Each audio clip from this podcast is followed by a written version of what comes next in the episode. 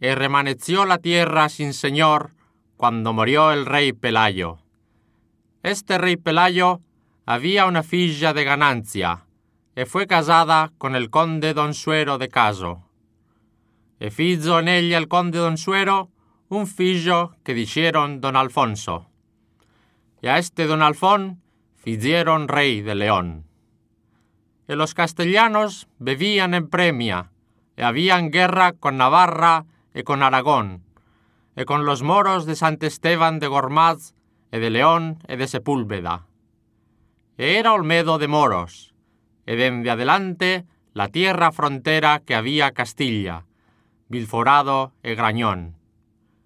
Y de la otra parte era Navarra, frontera de León, y de Carrión y de Saldaña.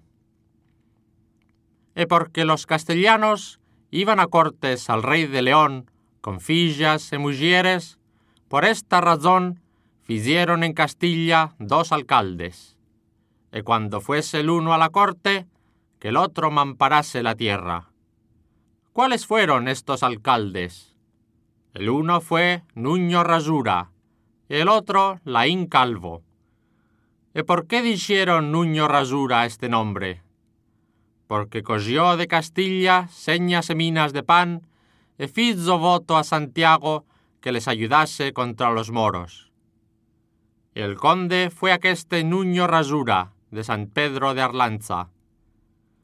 E este Nuño Rasura hubo un fillo que le dijeron Gonzalo Núñez. E porque era malo e travieso, quísolo el padre matar, e fuese para el rey moro Guibén, señor de Madrid. E falló allá a doña Aldara Sánchez, filla del rey don Sancho Ramírez de Navarra, que andaba mal la mujer con los moros. E pedióla por mujer, que acá non se la darían. E casó con ella e tráxola a Castilla. E fizo en ella tres fillos, e los mayores non valieron nada. El menor fue el conde Fernán González, que mantuvo a Castilla muy gran tiempo.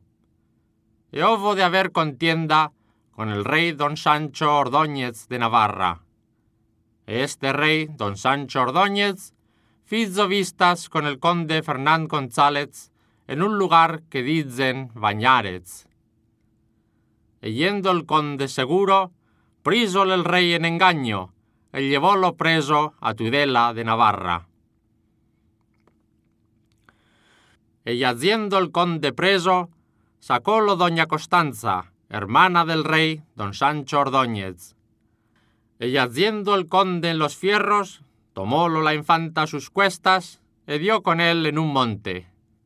Encontraron a una cipreste de ahí, de Tudela de Navarra.